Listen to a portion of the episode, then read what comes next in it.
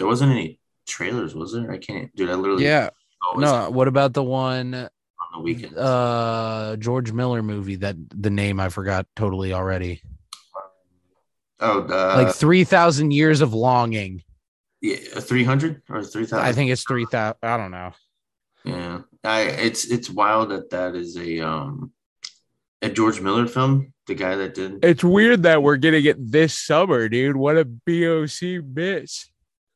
No, I mean I I I knew um I knew of of its existence. I just was completely surprised that it would go to you know premiere at Cannes like that. That's a you know for the you know people out there that you know don't know this is the weekend where uh, Cannes is holding their festival, so it's kind of neat to see these films get their first premiere.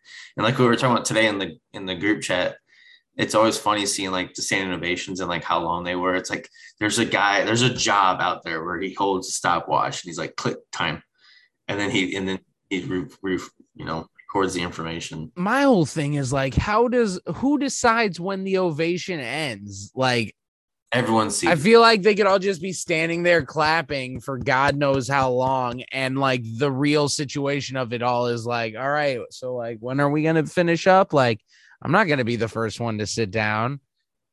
you just start looking at the people next to you. Right. Everyone's just looking around waiting for someone to stop and make the first move. And then like 20 minutes later, the, the ovation is still going. Um, and yeah, for the longest time, it's just kind of been like that. But no, the trailer, I mean, visually it looks uh, dope. Um, I mean, no surprise though, coming from George Miller on the on the visual levels. Right. But like, it's interesting seeing just um, as always, Tilda Swinton and, and Idris Elba. I'm kind of excited to see that that combination go about. Uh, what I mean, as excited as I am to kind of see how that film plays out, because it looks like it's riffing on from that Genie Three Wishes to some other um, some other stuff. But Dude, it had like the feel of I don't want to start comparing things to this movie because I don't want this movie to start feeling commercialized because the whole the, the like be- the beautiful thing about this movie was how original and unique it was but like it has like an everything everywhere all at once kind of feel where like a lot of things are happening all at the same time and you're trying to like there's it, it it's not holding your hand in chaos and like it you all these rules are getting fired at you and it's this crazy world and you just have to deal with it Mhm. And like you said, I mean, it coming out in the summer, it's odd release, but um, but it's, it should be. i mean i guess it's not hunting for awards but like oh, you can still get still it. Still, i don't know i feel like this is one of those ones that could blow up in the director's face real hard and be like not good it was a interesting tra- yeah, trailer but not something that like i feel like is a guarantee yeah. And to be honest, it's not even uh, the Idris Elba film that I'm most excited for that comes out this year. Uh, he has that one that is titled Beast that comes out later in the summer, and that's about that's the one. oh that's also george miller no, no, no, no. Idris Elba. oh oh oh oh Yeah, Uh, that's the one where he plays the um, the guy who's hunting down right right yes which I wouldn't be surprised if we get a trailer for that soon, you know, um, on that. Mhm. And I, I know we haven't had the, discussion of it yet because I've been busy, but um, what was it like for you to wake up with the text messages that a certain trailer got leaked and we got to see it? I didn't see it. I didn't like search for it. Let I'm just wait. Let me tell you. I opened your well, I don't want to hear about it, but I opened the link that you sent me and Twitter had already removed it. So you're a bad boy. I mean, t- yeah, and I'm pretty naughty after watching it because what I saw hold me down. Let me guess. Wait, let me make let me make some guesses. You can Uh we see so we see Tom Cruise running. We honestly, see Tom Cruise doing a crazy stunt, like a crazy stunt, maybe going to space. Couple- whoa, no, not space, but a couple stunts, yeah. and we see a bunch of the old characters for like a second, but the majority of the trailer is Tom Cruise. Dude, actually, um, it's majority of the supporting characters. To be It's honest, the majority of the trailer is Simon Pegg making jokes. what's actually funny is how you're saying old returning characters. We get the return of Kittredge, but I'm I, Who? No. Say actors. It's the guy from the first one, his boss from the first one. Oh, Jon Voight. No, not Jon Voight, but the other guy, the secretary, Kittredge. I don't know that. Okay. Was, yeah, I mean, okay. I guess you don't know the actor either, but I know the actor. I can't pronounce the last name. also, what part of "Don't Spoil" did, did I just say, or did Oh, you not understand? he was Henry Kernzine. If I send you this picture, you'll rec. Oh, wait, hold on. I mean, probably, but uh, I get Let's see. This is a brand new phone. Let's no, see. I can't see. You did get a brand new phone? Hold on. Maybe the yeah. Boom. Look. Yeah, I mean, I can hardly see that, dude. Fucking glares in this bedroom. I tell you what, man. Basement's gonna be nice. It's the dude. It's Noah's basement is a glare-free zone, so it'll be great. You know the meme, uh, the thing I always said. The list is in the open. That's the guy that Tom Cruise is talking to. But anyway, Sure, yeah, okay. anyways, that is for another time because we do have to. And the the one thing I just wanted to say though is like that trailer got released. It's supposed to come out during Top Gun Maverick. If we got to see that much, why can't it just come out? In I mean, I'm still gonna see it early. I guarantee you, the content. Uh, what? it still doesn't come out until next year. Like, why do we have to wait if we got? Oh yeah. Well, I don't know, but I will watch the trailer as soon as it's in my system. I bet it'll be in there tomorrow for my Tuesday premieres.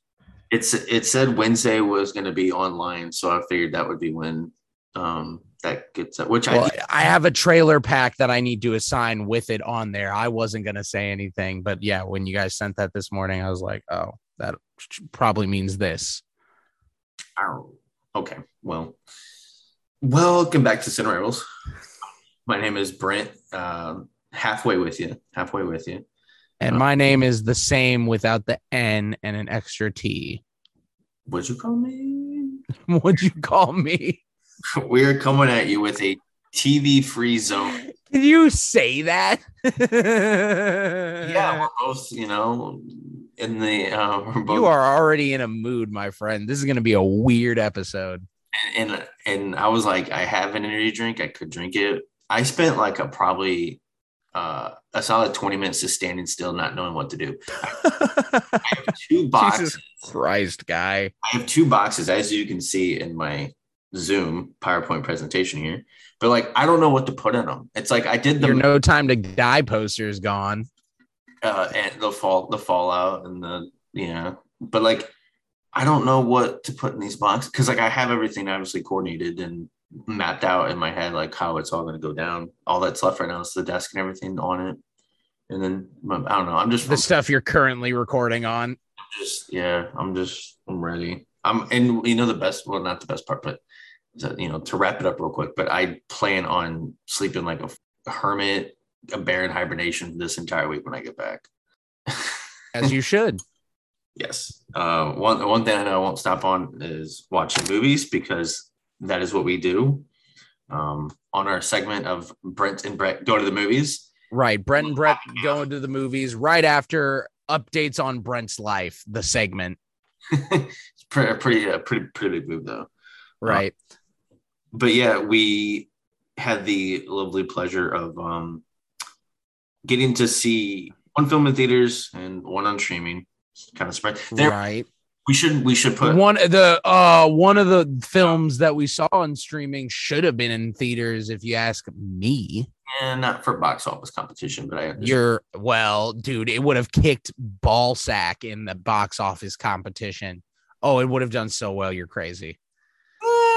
Ah, you're crazy, dude. There's so much in this movie that the parents would be going like a dozen times with the kids just so they can catch all the It Easter probably eggs. make it would probably make a little less in Bad Guys, which No. is. You're crazy. I'm not- Well, Bad Guys is still making money, but I think your opening weekend is way bigger, dude. There's so many 90s Disney afternoon kids sitting out there right now without kids that would have gone and saw the Chip 'n Dale movie opening night. on and, and on that subject, those people that did watch it are probably half and half between how you and I are both are. I don't think that's I don't think it's half because I I can't wait to get the opinion of our friend Bill who said he watched it today. But if he likes it, that's going to be the real telltale sign. No, Telltales was something else. Whatever. Uh, but it should be noted uh, on the producer producer's notes here that we did not see Downton Abbey two. Um, I'm busy right now. Uh, Yeah. fuck that, but I will plan to watch it, and I will give a quick, you know, sidebar on that when when the time comes. Um, but and uh, I don't care to watch it. So it's not bad, you know. I don't care that it's bad. It's just uh, well, there's Oh, an entire show of backstory, obviously, but apparently you can watch it without it. I just don't You can watch it without it. You even can give it it. an ounce of a fuck to go watch this movie about old British people gossiping to their servants about each other. Like, what the fuck? They're not servants. It's it's a family. Oh. It's it's half the servants and half the family. and that servants are in the basement and shit and we're telling everyone secrets and there's there's secrets inside the house and we gotta keep those secrets from grandma or whatever Bro, actually, it's grandma keeping secrets from. from- oh and I didn't even have to. yeah and one big secret she's keeping is that she's a wizard Not in this universe. you don't know that I do know that. No you don't she could be hiding it Um, All right. So I had no interest in Downton Abbey whatsoever, but something I had a massive amount of interest in as soon as I heard who was behind the creative, like the cre- creative minds behind the movie, the project title, the premise, the the whole concept of it all, the first trailer, all of these things got me incredibly hyped for this movie. And that is Chip 'n Dale's Rescue Rangers that released on Disney Plus on Friday. I am, if you know me, and you've asked me what my favorite movie is, I'm one of the guys that doesn't have to sit there and think about it. My favorite movie of all time is Who Framed Roger Rabbit, a movie where there's cartoons that work in Hollywood that have their lives outside of the cartoons that they make inside of our world. And that movie has resonated with me and, and carried with me through my entire film loving career. And now in 2022, we have a movie that is such a perfect spiritual successor to that movie. So much so that we see our boy Roger Rabbit dancing around on the dance floor. Mind you, we only get to see the part that was in the trailer. It's just seeing him for that much time. It made my heart sing, dude. Like literally getting to see one of my favorite characters. And there's another uh, Easter egg where you see that, like, you see some dip. So they they knew what they were doing when they were making this movie. But this movie has so many cartoons shoved into it. Just like how crazy it was seeing Looney Tunes side by side with Walt Disney cartoons, they've taken characters from every facet of the entertainment world, cartoon characters from all studios, all video games, movies, TV, and shoved them into this movie, regardless of if they like made any sense or fit in with the the tone of the, the Disney medium or whatever like we literally see so many characters uh i'm not quite gonna quite sell, spoil any yet because these are still general ideas but not only did we see all that but this movie is a true testament to like long-term friendship and how like even if people's get pulled apart and f- and like fade away from each other they can always come back and find each other and like that friendship is always strong enough to withstand time like it does and there and Chip 'n Dale and Andy uh Samberg and John Mulaney did a fantastic job as Chip 'n Dale. I love them in the roles. Akiva Schaffer, amazing job directing. He has now three of my favorite comedies of the modern era under his belt as a director with Hot Rod and Pop Star and now this. And man, I I I have so many good things to say about this movie. and But then Brent over there, he might have other things to say. I am over. I don't have other, you know, other things. I mean, I have words um, and sentences. yeah, I watched this. Um, kind of caught you surprised because I snuck it in my Letterboxd. Uh, I would say, um, yes, I watched the show growing up because I had a television. And and, and cable. And- fancy boy. A connection, but not a father. Sorry, I'm kidding. That out. um, I think that's the first time you've made a joke like that on the air. so, so yes, I was certainly in need for some rescue rangers. Um, On time. But I- like you said, uh, I certainly agree with how when we found out who was going to be the people that got this project running on, off the ground with uh, John Mulaney and Andy Samberg. Um, I, for one, am more in the lane the lane of Andy Samberg, um, especially the the Brooklyn Nine Nine. Uh, I, th- I mean, you know, uh, this would be an interesting kind of poll or whatever, but like, I'm pretty sure everyone's introduction to him was just the Lonely Islands and not just like Saturday Night Live. Well, yeah, yeah. It it was. I mean, his YouTube channel the, and the Lonely Island existed before SNL, and they all auditioned, and Andy was the only one that got on the cast. Um, geez, such a wild I feel extremely old realizing that he was on SNL after, yeah. Dude, oh my god. And I mean, we're not even gonna get started about I gotta watch the finale after this, but everyone's leaving. Makes you wonder the direction the show's going. We're gonna be getting Thursday night live here soon. no, no, no, no, no, no, no. Get out of here. It's always will be on Saturdays. I was, I was excited to see, you know, the people that were getting on board with it. And um and, and so it, like I've said on probably multiple episodes, like sometimes I'll watch a film just based on this cast because I enjoy the cast. And so I enjoy the people that get into it. And those are pretty well respected comedians in the way they bring their talent to their work. Um, with Samberg, he's done a lot of interesting films, but like I wasn't a fan of, um, I know Popstar was like one that everyone kind of liked, but it was really a lot of people love Popstar, including myself. I feel like it's super underrated as a modern day comedy.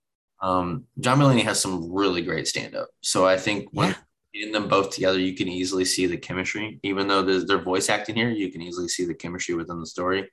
Um, I, you know, I don't have anything like horrible, horrendous, downright, you know, don't watch this movie bad to say. But, you know, I just I, I popped it on, I sat down, and I was able to watch the film with my own delights, you know, with the cameos that pop up. Um, you know, there are some where it becomes where like you're not really watching a movie, you're just watching a, a Disney reel because that's what Disney does. They don't fucking care. They really don't. But like it, uh, these Easter eggs, these Easter eggs, like yes, as fast as a lot of them were, a lot of them became incredibly funny jokes. I, I and are also turned them off in my head so I could at least in, in watch the film.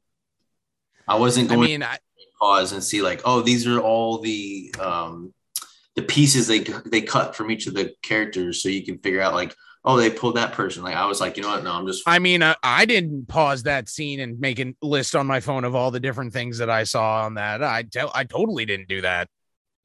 I'm gonna sleep good tonight. I'm gonna. I, yeah, you are good. Um, and so like I'll, my my I mean, it my issue, and it's not like a you know the dark side is pulling me away, but like it just there comes a point where like enough is enough when you're trying to just enjoy the you know the surrounding of what you're hoping is this adaptation because it starts off you know it starts off okay it starts off fun you know you're getting yourself into it and then I like the whole idea of one of them remains the you know the animation style that we grew up with. Yeah. And the other one gets the you know the CGI uplift, which is funny. Yeah, and the the way it connects through like real life because Baloo, a character who was 2D animated mm-hmm. and is a character in a 2016 3D remake, he elected to get this surgery and now he looks like the CGI. They put they they tied it in back to the real life. They thought about a lot of this stuff in ways that like other people would have just brushed off and been like, "Yeah, who cares? It's some fucking kids movie." Like, I, well, they put a lot of thought and effort into this, especially with a lot of the Easter eggs and jokes and like the comedic bits. Well, also a lot of people are like, you know, Disney can handle the bukkake, but we're gonna be okay, not not those. That's seeing your face. It's. I mean, dude, Warner Brothers just did it with Space Jam and Ready Player One. It's like no different, but like the way they did this is like in Roger Rabbit, instead of just shoving all of one IP from one studio, they were able to pull around and get a, and get things that genuinely surprised you as you were watching. Yeah, and I was also surprised watching fucking Space Jam and seeing Pennywise. Who, but that's a Warner Brothers thing. Yeah, they didn't reach out from other studios. Disney is gets away with everything. Gets away with everything. Yeah, Disney lawyers, baby. I'm pretty sure. Like I know for I, I'm I'm pretty sure they didn't bullshit. I like. I mean, it. if we're gonna talk about the Disney lawyers, I heard that they didn't need to do jack shit to get the rights to Ugly Sonic. They didn't pay Sega or oh, Sony oh, or yes. anything. Thanks for, thanks for, reminding me. One of the part I really hated in the movie, actually. Now that we're everybody on. loves this Ugly Sonic part. Everyone it's hated hilarious. Ugly Sonic. Everyone hated Ugly Sonic. Oh, It became such a, a Twitter backlash that it had to change the whole face of what. yeah, and I that was for the better. And they took that moment in history, in film history, and they made an incredible joke of it and put it in this Disney movie. Incredible. Not incredible. Oh, it's so, dude. Watch Incredible. TikTok. Everyone loves the redemption of Ugly Sonic. Uh, Ugly Sonic. Also voiced voiced by SNL alum Tim Robinson. yes, I was aware. I didn't have to look that up. I've seen the show that he does on Netflix or whatever. But regardless, You should leave.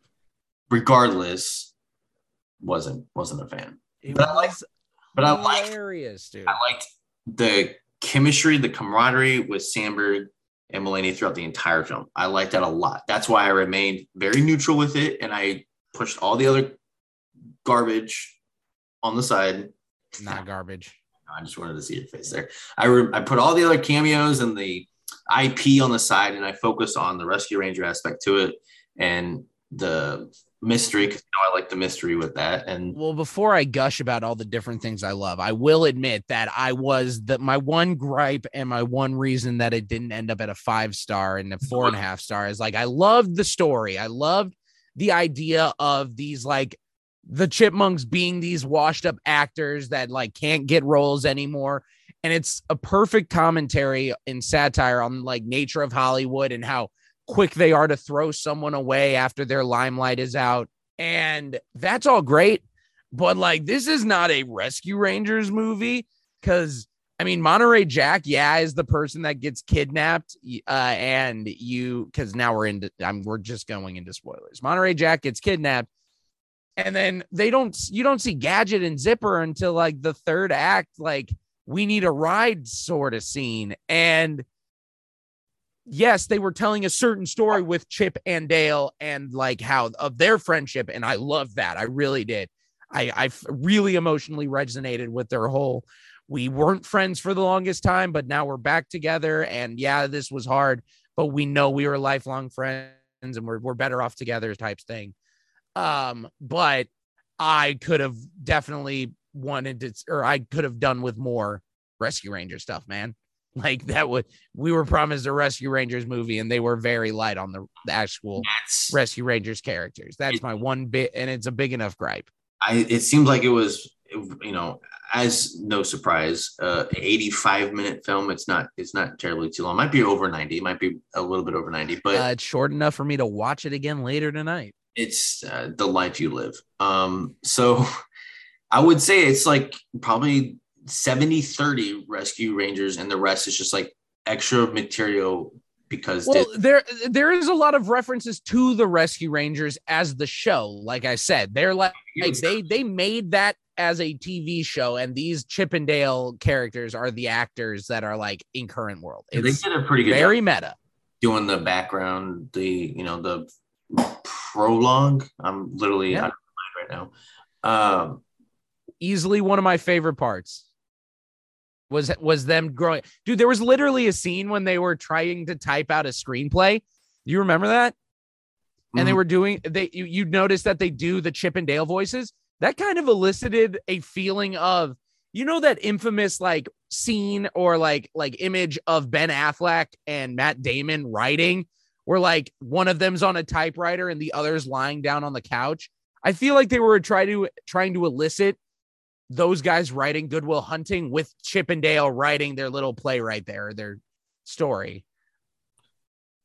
I can't remember that part to be honest with you. Um, one of the questions I it was really fast during that prologue but yeah uh, one of the things I definitely wanted to ask you because I had a feeling that you might have even had it for yourself here, but um, would you have just rather seen this as a TV show? no Maybe like six episodes. nah You're I think I think it, I this was I really this like it wasn't they didn't give us like this super extravagant mystery or this like well-oiled machine of a story. It was like a very quick we know who the villains are, we know what he's doing and we just got to stop them sort of thing. And like to extend that out might have felt like super like dreary and long form like this was a quick story. They knew what they wanted to say. They were able to shove the themes that they wanted to shove in there and like it was in and out in a breezy hour and a half and i love that so this is just a bit, but I just want to get your input on it. Um, as the weekend has wrapped itself up, and I was and knowing that I would have to talk about this film, uh, it got me wondering. Do you feel? I mean, I, I can't even ask you this because I know you're just going to kind of go against it, but you have another film that's kind of similar like this, where it involves two animals trying to solve the missing of another animal within an overall like um I can't really say like Finding Dory. No, like um, or I mean Nemo. Like a I guess I could say syndicate, but like uh, you know, a group of an organization or whatever that are trying to uh, benefit from something in a way.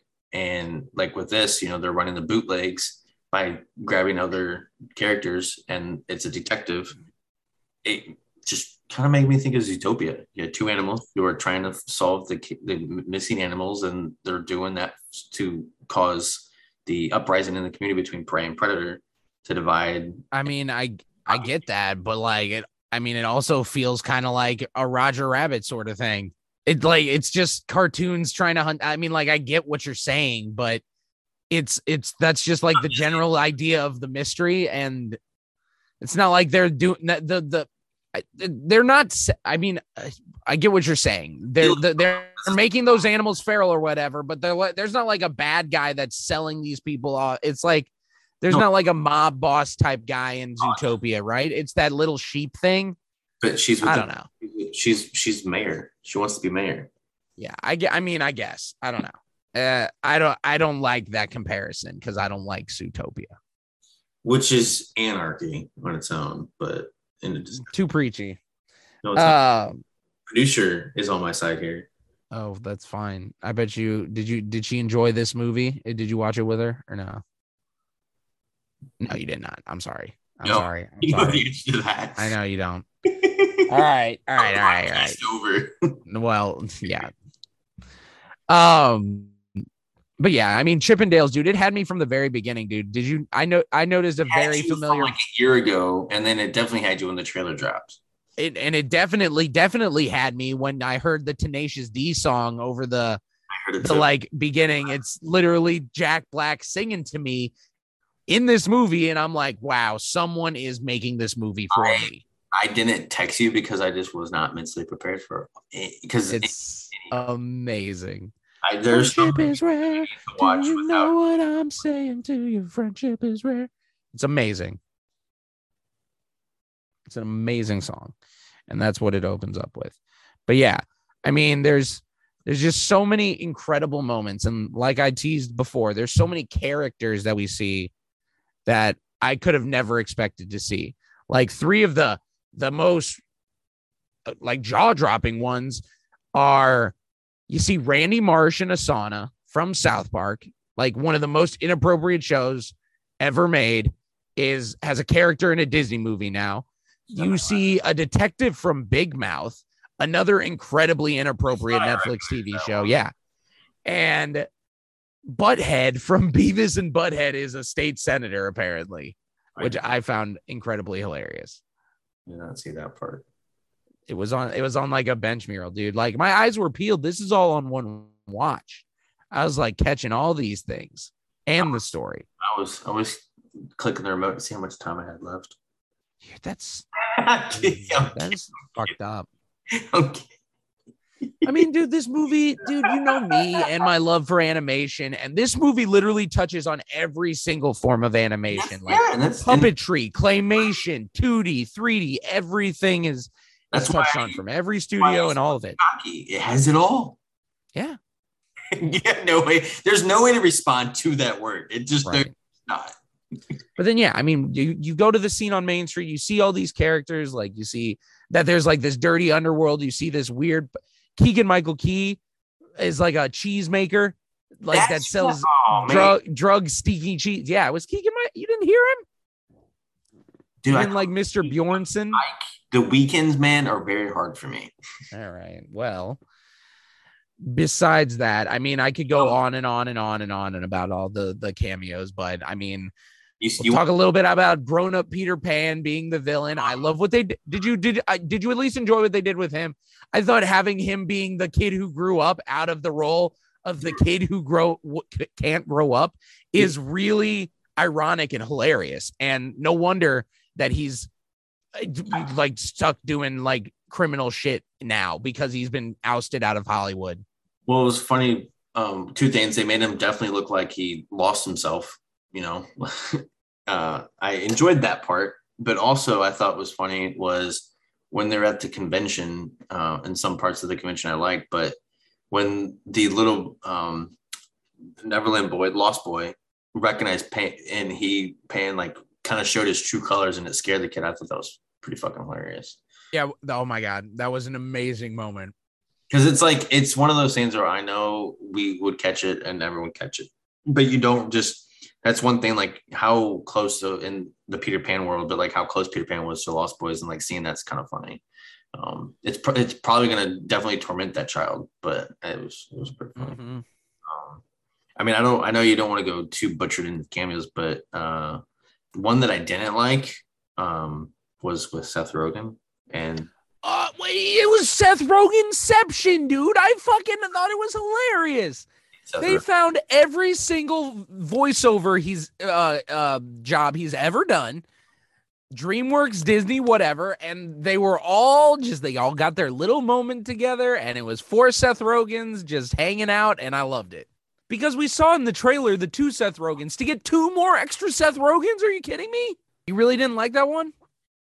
I didn't hate it. I was just like, you know, a lot of it has to do with the fact I wasn't a fan of the Lion King. So seeing the live action um Pumbaa, I was just like, oh no. Dude, I mean, don't get me started. I'm not here saying I'm a fan of that fucking Lion King movie. Hey, I just got the movie that totally took the the the entire message of the film and just cut that scene, but somehow it's two hours longer. Anyways, I just like what they did, dude. It's like they pushed the limit of the joke. They like took what could have been a funny joke with Seth Rogen and Seth Rogen and times did by four. I would agree. Yeah, that's yeah.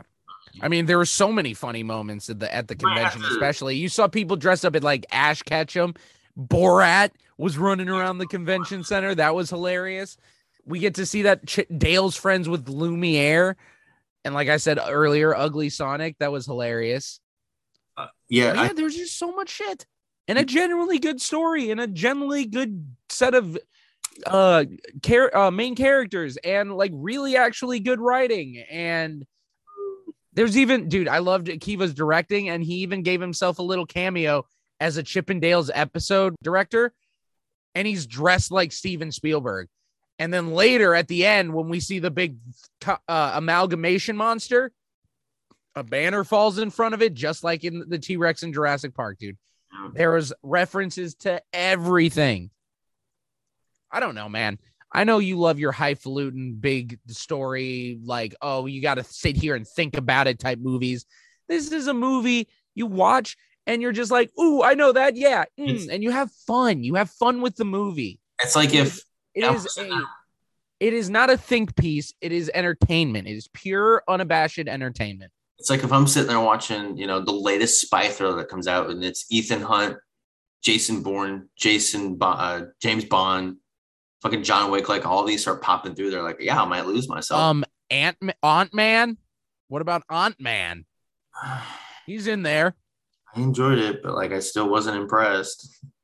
That might be what it what is. do you mean you weren't impressed? You never could have expected to see Paul Rudd in this movie, and he just showed up as Paul Rudd. Why? Um, Disney contracts. I, I know why, Brett, but I'm just saying there was no real reason to put him in the movie. That's the thing is like being in LA, it's not that hard for you to pop in there, film one day, one hour, in and out paycheck. Yeah, basically for your friends John and Andy. Exactly. It's easy. Yeah. But also, I get it, dude. This isn't. This isn't. And and I, this isn't Fincher. This isn't Kubrick, but it's really fun and it's thoughtful. They put a lot of effort in this movie. They didn't shortchange it. They didn't half-ass it. They made a really, really strong movie with all of the chaos and all of the characters and cameos and jokes, and it still all works. Because this could have been an absolute dumpster fire, and you could have rated it even lower. But like obviously this isn't your kind of movie. This is very much my kind of movie. It is so up my alley. It's ridiculous. And like I said a dozen times so far, I, I loved it. Well, and we knew that. And I joked with Chase, you know, Chase about how the reason why you didn't give it five was just to prove me wrong that you gave it four and a half. It really wasn't because I wanted to give it five so bad, but I just can't look past the actual lack of the rescue rangers that this movie has, especially when they went out of the way to get Tress MacNeille and uh to do gadget and uh, like the the real person. Uh, and I looked it up, and Eric Bana is actually Monterey Jack, and he does a fucking fantastic job as Monterey Jack in his Australian accent. And then I think Zipper is the Allstate guy. But like they were not used enough. Those are iconic Rescue Rangers characters. They're like Chip 'n Dale are great, but they're the reason why the show is so memorable. And like I Monterey Jack is honestly why the reason I love that show. So to see them sidelined so hard was not great, but I still loved it, loved it, loved it. So I mean, four and a half stars was it was obvious. Understandable, understandable. I'm not mad. Okay, I'm not mad, and I knew what I was. You know, I can't say I knew what I was. I mean, you didn't. Did you like uh, Officer Putty, J.K. Simmons? Well, that's a cheat code. All right, don't go there. Oh, I'm sorry. You like J.K. Simmons? That's definitely a cheat code. It is. It is. Um, he was hilarious in this movie really like like and i love how they did so many gags with him they killed him off terminator 2 style with the with the fire extinguisher, which I thought was hilarious. I thought a lot of this movie was hilarious, really. But yeah, I mean, I guess I guess we can end it there. I really could talk about 30, 45 minutes more about this movie if I had to, because there were so many things I caught. I, I, I do want to leave you with with a couple of Easter eggs that I caught that I don't think I've seen other people have caught. There was specifically when we um there there was like a moment when Dale was walking downtown you see posters and billboards for movies like Mr. Doubtfire, starring Meryl Streep, Fast and Furious Babies, Lego Miserable, the Way Zap movie, and Batman versus ET. Because why the fuck not? Don't, uh, don't. How fucking amazing is that?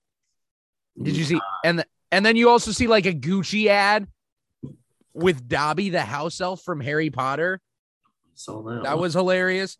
There were there was like frozen ice age or ice cream and like frozen dinners with foghorn leghorn and frozone on them. And then uh on the Walk of Fame, you can see that Squidward and Chun Li have fucking stars on the Walk of Fame, which I thought was really, really funny. But um oh I yeah, I think see if I could read that, but I didn't. I couldn't, whatever. Yeah. Those are those are pretty much the main ones that I think I found. But yeah, so many Easter eggs, so little time. And uh I'm gonna definitely have to watch this movie again and again because every time I watch it, I'm gonna find a new character. I'm gonna see a new little joke. I'm gonna pick up on something, and that's it's why I love Who Framed Roger Rabbit, and I guarantee you, it's gonna be why I love this movie. So I was very happy with it. And again, I think it would have done great at the box office. And I do feel the need to watch this on the big screen at some point. But from there, from Chip 'n Dale's Rescue Rangers, we're going to take a hard left turn into the world of Alex Garland because we got to go out to the theaters and see yet another one of his wacky, out there, thought provoking films that boy oh boy you're gonna see a shift in uh opinion when we come to this movie folks. Uh men is the name of the movie starring jessie buckley and uh god i don't have the guy's name in front of me. It's like rory what? Sco rory it stars uh rory kinnear. Kinnear. Rory kinnear. Rory kinnear. Rory kinnear. Oh you actually got it once. Oh my god you can say a name right? That's crazy yeah, but he's in. He plays every male oh, character. Oh yeah, it's Rory Kinnear and Rory Kinnear and Rory you Kinnear. My fucking. I heard you. No, I heard you. But no, it's so. First off, first and foremost, I'm already gonna drop an issue with you. How is Jessie Buckley's character not realizing that all these guys are looking the fucking same? That is the best part. Not like it's not the best part, but that's what makes this film art house. You know, that's what makes this. No, no, that's just uh, that. I think it's just like a suspension of disbelief thing for me because like it was taking me out. Of, I'm like, dude, this child looks like the. They all look the same. I don't want to go like in depth into it right I don't away. want to go into details either. Yeah. answer your question that I have. It, this is a perfect film, and like I'm not. This film is open for anyone's interpretation. Uh, that's a lot of interviews and articles I've been reading uh, that Garland's gave. This is exactly what he wants from people. He wants people to be able to just. The reason why he didn't give direct answers is because he wants people to be able to view the film.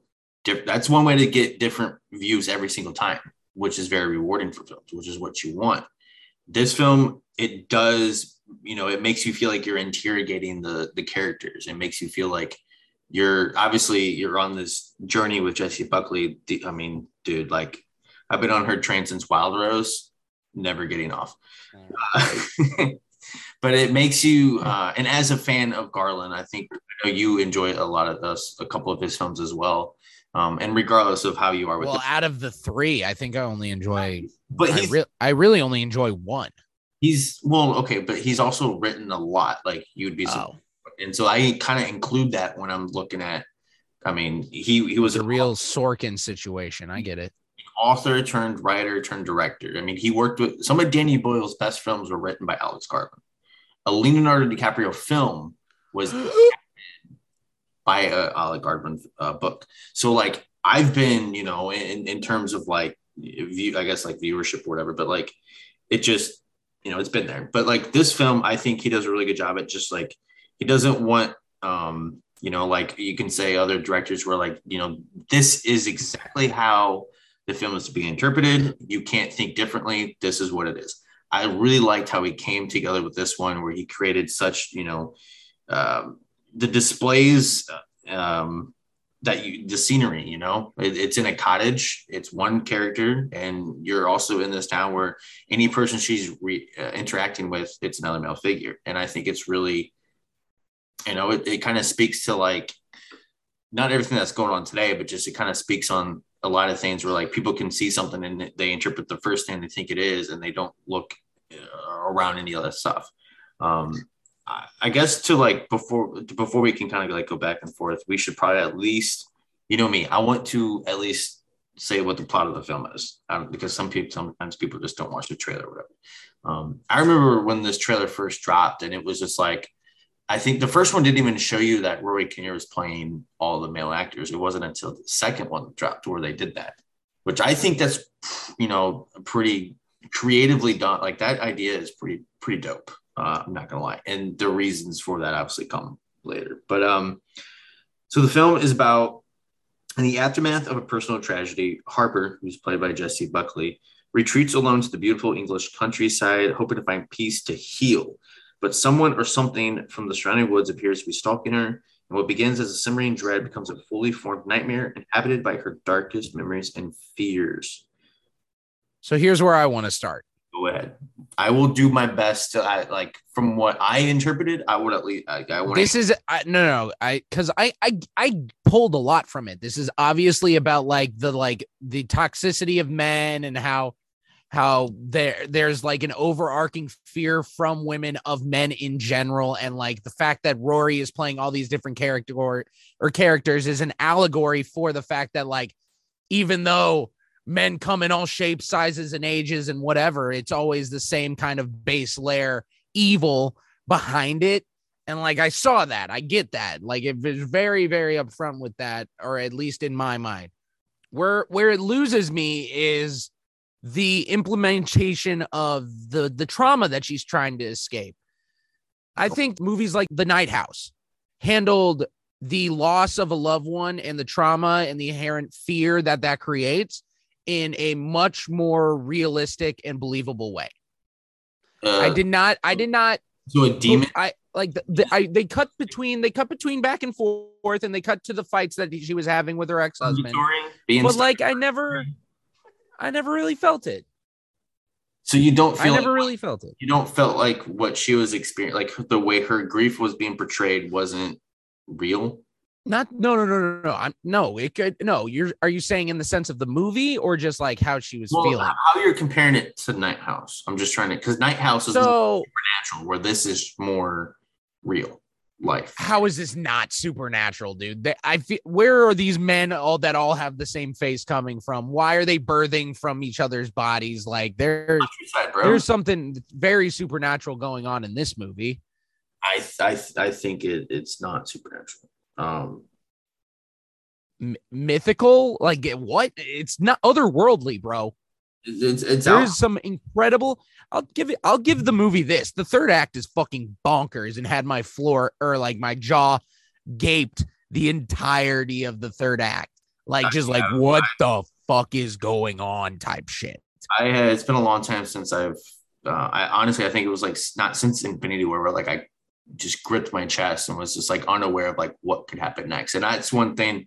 Um, we're like, yeah, we gotta get to talk about spoilers in this film because there is a daunting third act that's just out of nowhere, kind of hits you in multiple ways. And and I think what I, I guess like how you're saying it doesn't seem believable.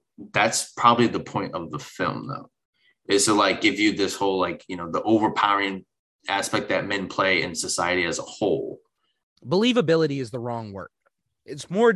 It's not that I didn't believe. I think it's just It's not that I didn't believe the the the the. I'm still like stuck on you comparing it to the Night House. That's all it is. Like I'm trying to pull. Sure. Uh, Well, I that this is these are the things that I was thinking the entire time I was watching it. I've I've very much felt the the same tone as Night House because again, it's it's a, both about like single women dealing with thinking- tragedies in the in their houses alone with these supernatural elements. If even though you don't think it's as supernatural as I am, um, but it's way it's the way that the the trauma of the loss connects with what's happening in their situations.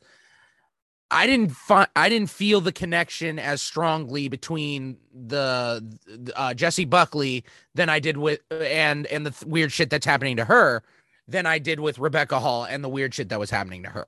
So right off the bat, what we're going through with Jessie Buckley and the their the journey her grief is taking her on and the way she's trying to process her healing is she's taken the time to go alone in this countryside. And I think a, a lot of that comes from um, her unawareness of did her ex husband kill himself? Like she's very uncertain if he fell if it was an accident or did she really drive him to jump off the roof? So she's still trying to process that. We're open like the opening of the film is just that in that moment and we kind of take turns going back and forth through flashbacks of how it played out.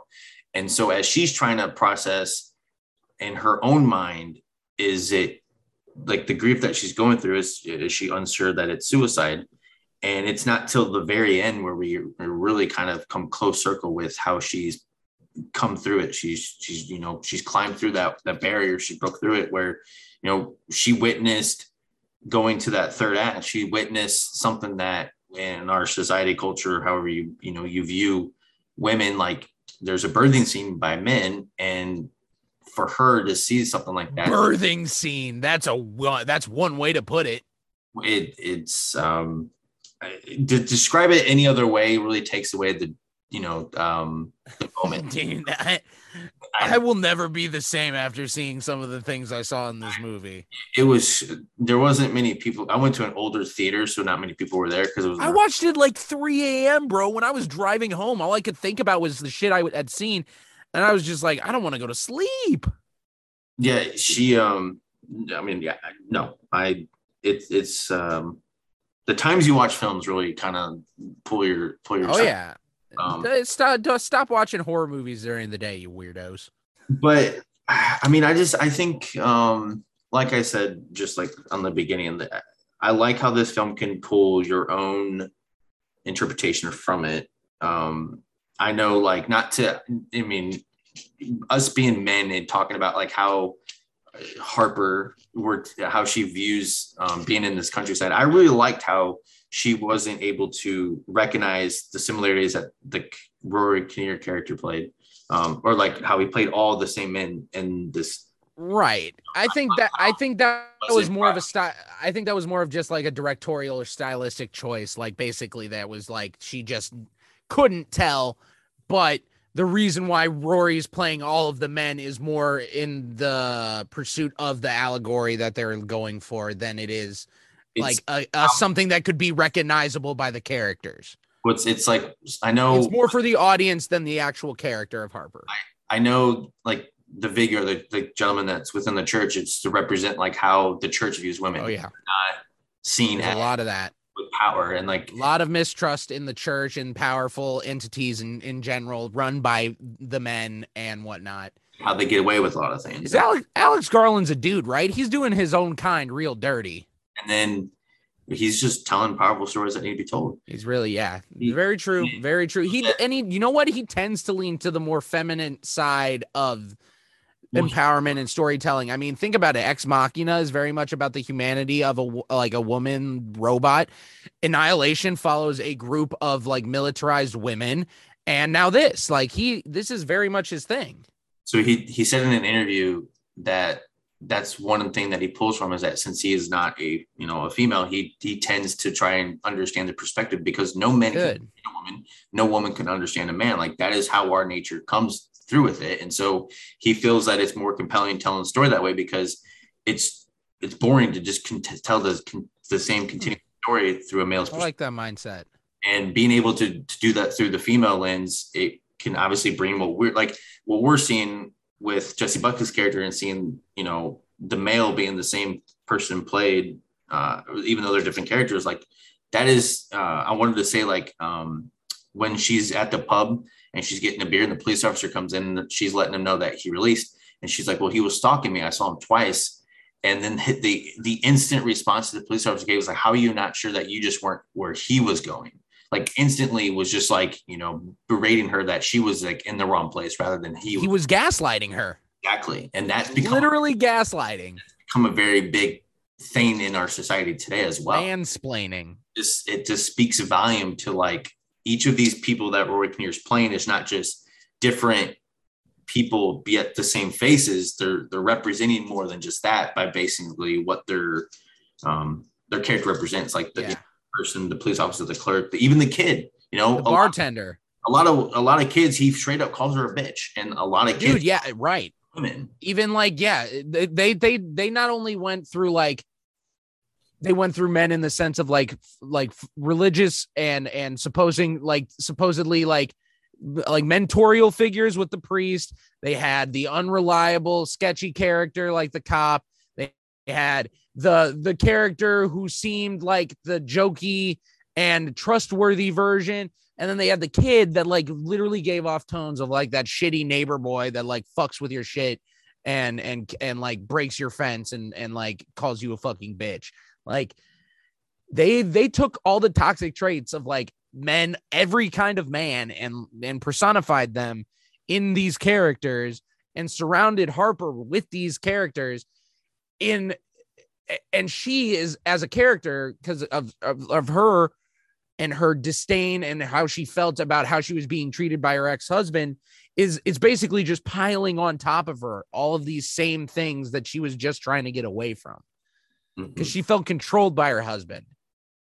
Yes, and, and so I think also um, to go to like at the very end where you where they're kind of like reunited because the last thing like he told her I'm going to haunt you.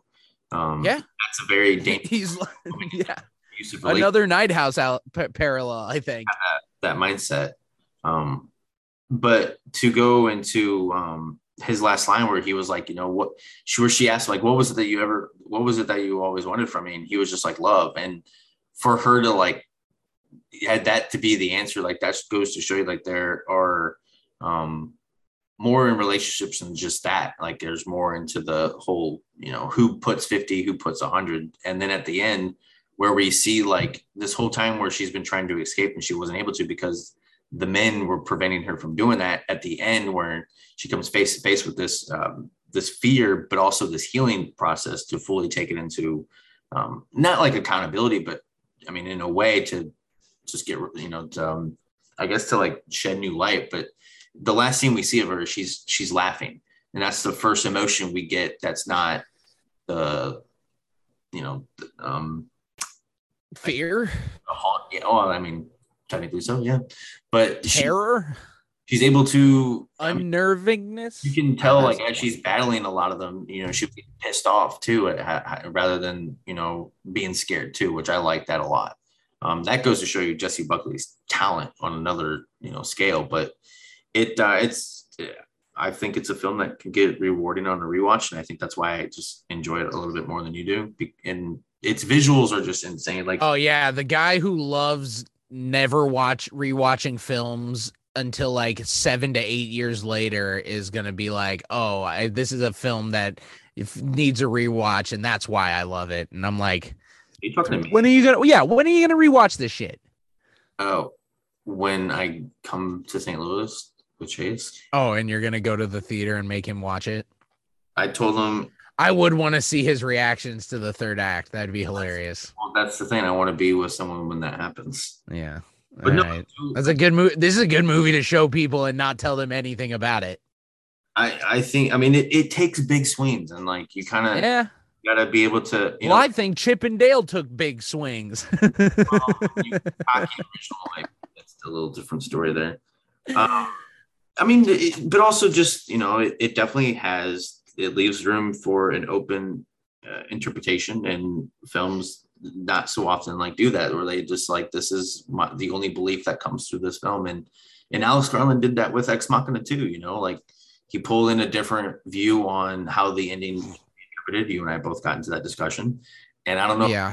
Annihilation is fresh in your mind, but that also ends in a similar way. We're just like, you know, I haven't seen that one since theater the, all three of these films that he's directed, their third acts are insane, you know, for the lead character and like what they do to push through, forward through just how I guess society takes forward on things. Um, it's and the other thing too with this ending of men, when her uh, friend comes back to like when she arrives to this cottage, it's not hidden from the horrors that she went through. Like you see the blood, like she sees the blood. So it goes to show you that this is yeah. this is all real. Whereas in the night house, her friend, when she goes to find her on the boat, is not seeing this whole red landscape. She's just seeing her on the boat by herself. Think of that. It took you all this time to figure out what the difference was. I didn't want to fully spoil it, but I wasn't. Uh, one side of my head was literally like the character from Inside Out. One side of my head was trying to pinpoint uh, yeah, but we're, we got there. All matters. We got there. Well, I, I mean, I mean, heavily was on my mind. Not heavily, but one film that I, that kind of had myself thinking when I got over it was Promising Young Woman, and how that film. wow. Now, how that film took like you know, I'm gonna, you know, Carey Mulligan's character. She had that process where like, I want um she set out to trap not i don't want to say like trap but like she wanted to, to put people put men in the right place. She wanted to know. She wanted to let men be men and do the wrong thing so that she could deal out repercussions. Um, but and and I know I was there's some other films that this is drawing uh, similarities to, and then Night, House. You say Night House was the first time I heard that one. I'm trying. I'm trying to remember what the other one was. Um, actually, I, I um, fucking uh, Last Night in Soho and the neg it's like the negativity that that film got when it came out and the negativity this one's getting out. I, I yeah, I can no, it, well, negativity my butthole because I fucking love that movie, but I understand what you're saying is I can see where the complaints could align. But you see the similarities? Yeah. Well, yes, that in in led films. Look at that. Well, Look at that. Well. Yeah, no, I mean last night in Soho was way better than men, but well, we are all different people. Right. But while we're talking about men and Alex Garland and Ex Machina, uh, he well, is a. The thing with um, Last Night in Soho is there's only one interpreted. Whatever. Moving on to our theme of the week. And we're talking about a genre that Alex Garland is no stranger to, and that is the sci fi genre and we would consider his films to be in the more underrated class of that genre. You uh, know? uh, there are so many, so many, so many, so many movies in the sci-fi genre, and we wanted to talk about the more underrated, underwatched, and underappreciated films in that in that whole genre. So, what do you got for us this week, Brent? in our theme of the week? Oh, I get to go first again. Um, I feel like I always go first. Uh, it's fine. But then again, if we counted it up, it would probably be just equal. so I was going to ask you, do you know the the films that Muffin Man? did with Danny Boyle? Who? Alex Garland. Do you know the films that I was referring to that he did with Danny Boyle? No. Uh, 28 Days Later and Sunshine. I do know 28 Days Later. It's not my favorite apocalypse movie. Um, well, you also know Sunshine because it was one of my Yes, I do know Sunshine. Uh, yeah. So my pick, because you know that's what we do here.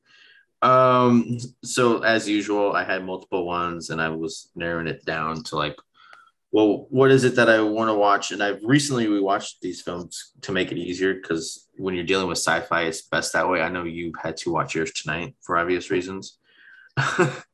Well, when I tell you what movie I picked, you'll understand why I feel like I needed the comprehensive refresher.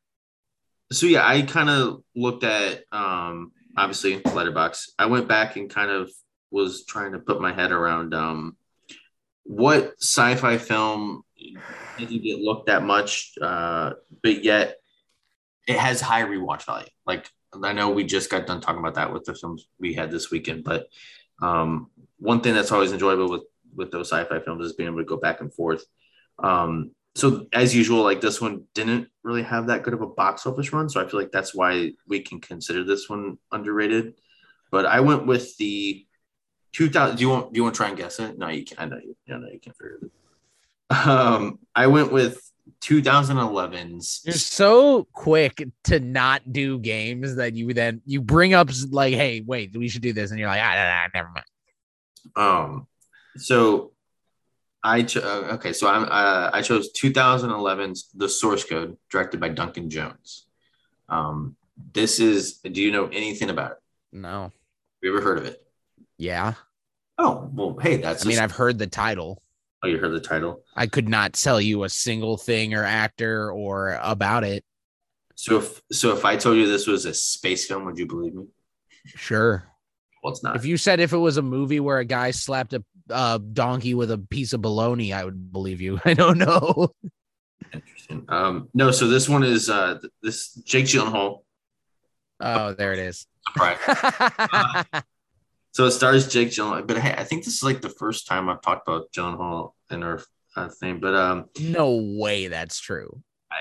Yeah, don't don't print. We're 24 episodes in. There's no way this is the first time we're talking about Jake Gyllenhaal. Oh my God. Do I need to go back to our different episodes and find if you've talked about him? He had a movie come out not too long ago, Yeah, ambulance.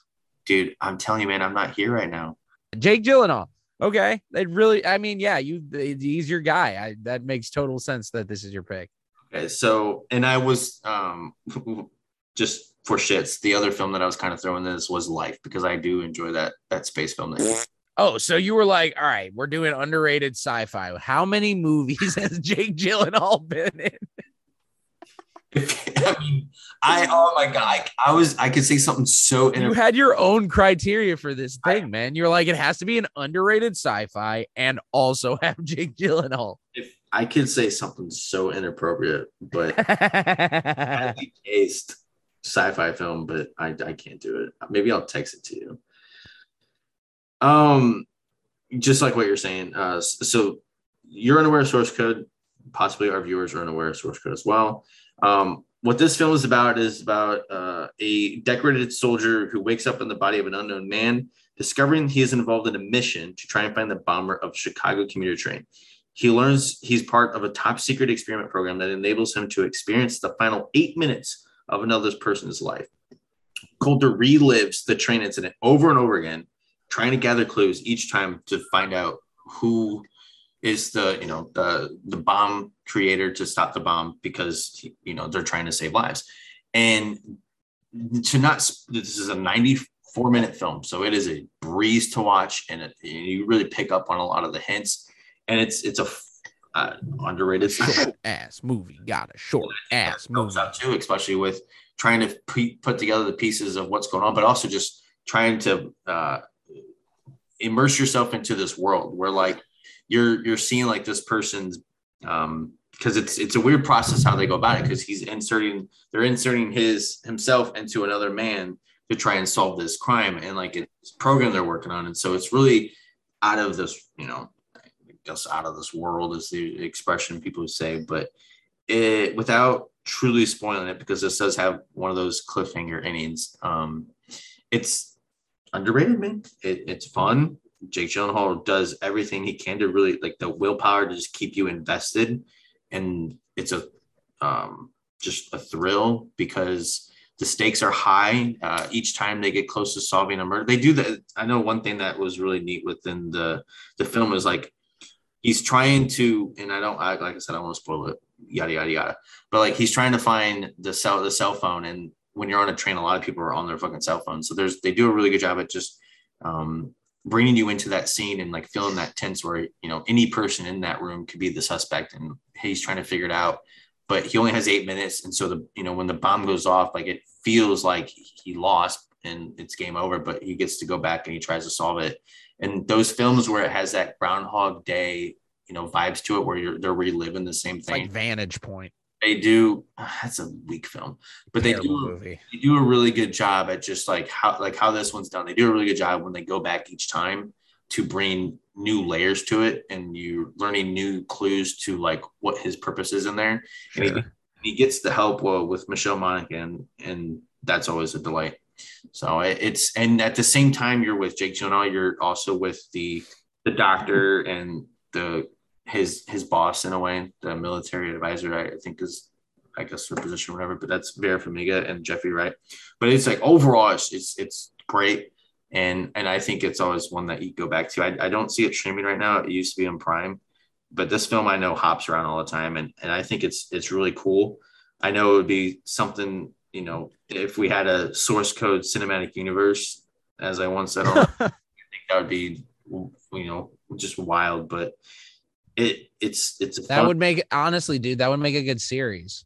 I I think there's like you get a squad of source coders who like do that like jump around and well that's the thing if if you watch like the, Quantum Leap if you watch the film you can really pull into like the further IP that they can create within you know this universe. Because what they're doing here is they're trying to find eh, you know the identity of the bomber so they can stop the bomb like defuse the bomb. That's the word I've been looking for the past eight minutes but myself. And there's other you know situations out there where you know they could use something like that. I think it'd be pretty dope. Um, and Jake, like I said, man, Jake Gyllenhaal really does a good job at just keeping you invested the entire time. And if you don't believe him, the movie doesn't work. And I know Duncan Jones is like not a big. I mean, he's he is the son of David Bowie, but he did Moon, which I know you fucking loved, and that's and that's a great film of mine myself. And then he ever since he did Warcraft, he's kind of really been quiet. Oh, that that's just, funny. I know that film got really just destroyed, deservedly so. Probably put a lot of time and effort into that movie, and when the reception was the way that it was, it probably stifled him a little bit. But, He's the uh, son of David Bowie. What the fuck? Son of David Bowie. That, That's that, awesome. You Dude, you should just be the son of David Bowie. That's cool enough in and of itself. Mm-hmm. Um, yeah, star power in your body, uh, dude he it's you know it uh I only just out of curiosity let me see if I can uh, look because Internet Movie Database I'm on Internet Movie Database now. I'm gonna see if he has anything lined up because his last film was Mute in 2018 and that's been a while and his upcoming projects are yeah I can't say that's tr- really happening yeah so he's taken some time out of the light there but that is my pick if you um for the theme so I went in a very Brett Trail direction with this pick. I am a huge, huge, huge fan of Monty Python. And I'm a very, very big fan of the directing styles of one Terry Gilliam. And one of his films that I found recently that like kind of blew me away with like I mean it's it's literally it's surrealism to the highest form. It's truly unpredictable. It's a movie that like interweaves between political and like potent satire and expressionist fantasy and blazing science fiction, like ridiculous science fiction. I mean, yeah, it's it's like a it's an utterly audacious piece of cinematic art. What do you think I picked? Because you know I haven't seen it. Right, exactly. Brazil. Yes, sir. Terry Gilliam's That was a longer film than you said it was. two hours and 15 minutes. Shit. That's exactly how long it is. I timed it perfectly. Get out of here. But I love this movie. I've Oh, watched it now twice. uh, sorry. Letterboxd has it as two hours and 23 minutes. So go on. I think that's like a uh under like a, a different cut. You own this, right? Yeah, I have that criterion. so then I'm going to steal it from you this week. Yes, sir. Because it is uh, like your movie. It is not streaming anywhere unless you want to rent it. But dude, this movie is collection, right? Yeah, you said that. Never mind. See, my brain. it is uh it is dude, this movie is dystopian science fiction and pure chaos and incredibly uh apropos like political commentary on bureau like just the the state of like bureaucratism or whatever and like how bureaucracy doesn't work and basically one mistake leads to the death of one man and the capture and death of our main character essentially by the end of the film. It's incredibly visual. The style of this movie is unlike anything you'll ever see in any other movie. There's the pr- practical sets the design the like again the the the pure surrealism. This is a it's a very loose adaptation of uh, George Orwell's 1984 and the whole like dystopian future where the the world is run by like like evil bureaucrats and people are getting kidnapped and taken away from their homes and and and, and uh, assigned crimes that they didn't even commit.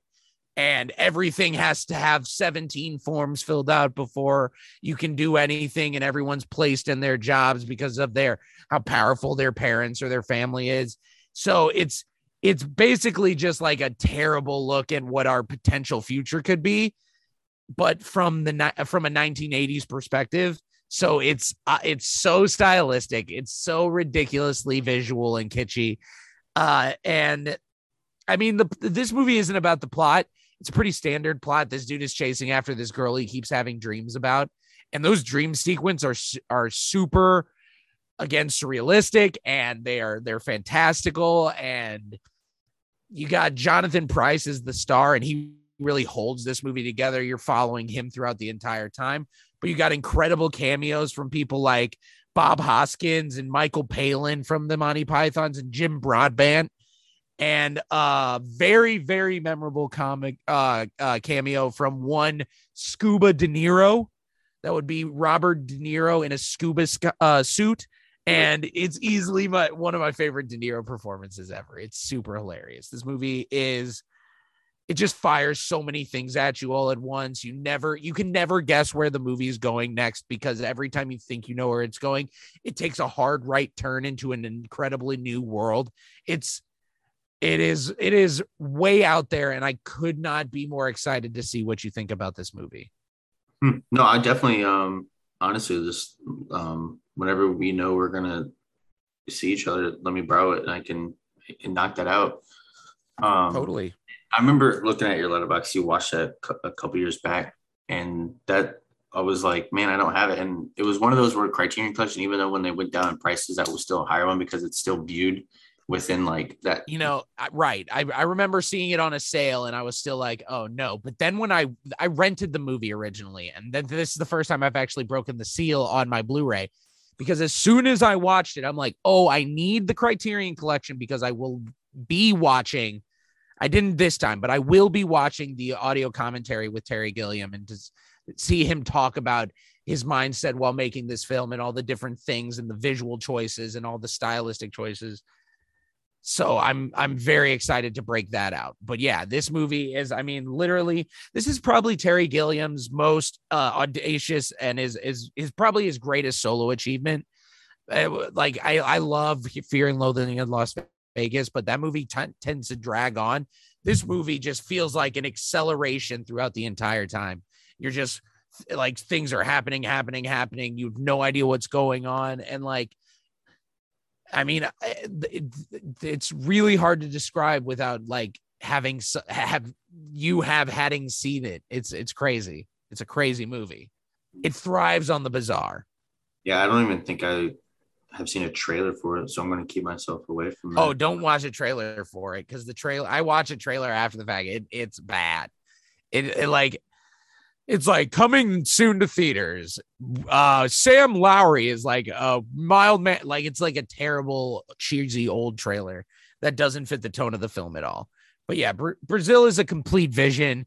Yeah, it's it's expressionist visuals, it's extraordinary world building, like incredible, incredible world building in this movie. I mean, and it's it's just a, a perfect balance of like black comedy and and like there's even some horror moments in there. And it's just this beautiful beautiful mess of chaos that I really do enjoy watching every time. And I I guarantee you there's not enough people out there that have seen this movie. People don't even know what Brazil is you can like oh dude I've seen Brazil and people would be like the country you, you're not wrong about that one I can promise you that though but yeah that's my pick I think we have two extraordinary picks for you guys. Actually, these are really good movies that I know I'm going to watch your pick. You're probably going to watch my pick, hopefully. And I hope all of our listeners get a chance to check those movies out as well. I could not agree more. And as always, um, we'll give um, some more picks. Yeah, even more recommendations for you people. As we- um, with mine, I decided my, to use mine to talk about an extra new movie that came out on streaming this week. Uh, we all saw, enjoyed, laughed, cringed, threw up a little bit at Jackass Forever earlier this year. And the other day on Netflix, they dropped the third installment of the 0.5 series, but Jackass 4.5 came out. I've always really enjoyed the four, like the 0.5 films because they have a more talking head documentary behind the scenes sort of tone to them. Plus, you get all the bonus stunts and, and sketches and all that stuff. So, to get, I was already more than happy that we were seeing more jackass content all these years later when we got the first movie to see that we're getting this 0.5 film and there was all this other footage. I really loved it. It was super hilarious as usual. So, definitely go and give that a watch on Netflix. And I'm going to stick with Netflix if uh, if you allow me, because I know next week um, we're gonna be pretty busy. We're gonna have a stacked episode next week, bro. But uh, as you've heard me mention a couple of times before, I don't think a couple of times, but I've at least I know I've said this on here. Um, Love, Death, and Robots season three premiered on Netflix this weekend. I know you had the luxury of watching at least a season. Well, one. no, I watched one episode and I actually, I somehow I fi- I forgot how to Netflix and I watched the like last episode of part one, like the Zima Blue one.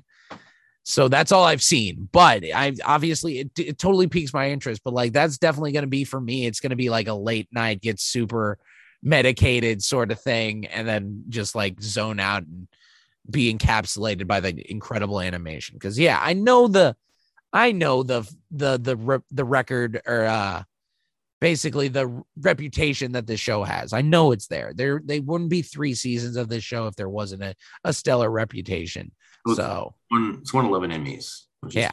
Good. But I, so this, I mean, it, it released uh, nine episodes, and what I like about them is they range from about five minutes to twenty, and they're just. I've caught some. Uh, I know David Fincher directed an episode, and they also have some well-known actors in each of them too. Uh, Mackenzie Davis voiced one as an earlier one. Um, it's it's fun so far. I don't want to like fully spoil it, and I just the, yeah, I don't want to hear anything about it. Watching this makes me. Do they ever connect? Do the stories connect? I, I didn't do. Okay, I just so yeah, picked the one I wanted to watch based on the time I had in my night. Um, they don't. They don't. I, there's no order. Yeah, there's no tr- true order, and they're just they're fun. Like I know, I I really wanted to watch the the Night of the Mini Dead, so I watched that. I I laughed my tail off. That was it was fantastic. Um, some say it's just as great as Chips and Dales, and it's only five minutes long. That is um that's my recommendation.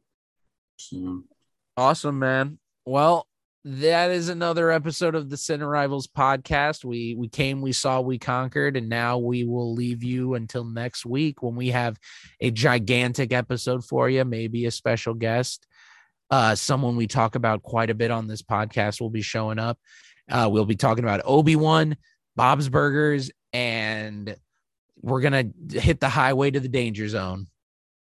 and maybe Stranger Things. Oh fuck! I, I, I wanted that reaction. Shit. Just we're fucked next week. High key fucked. But uh, we'll see you then. And when you get our next three hour episode here, folks.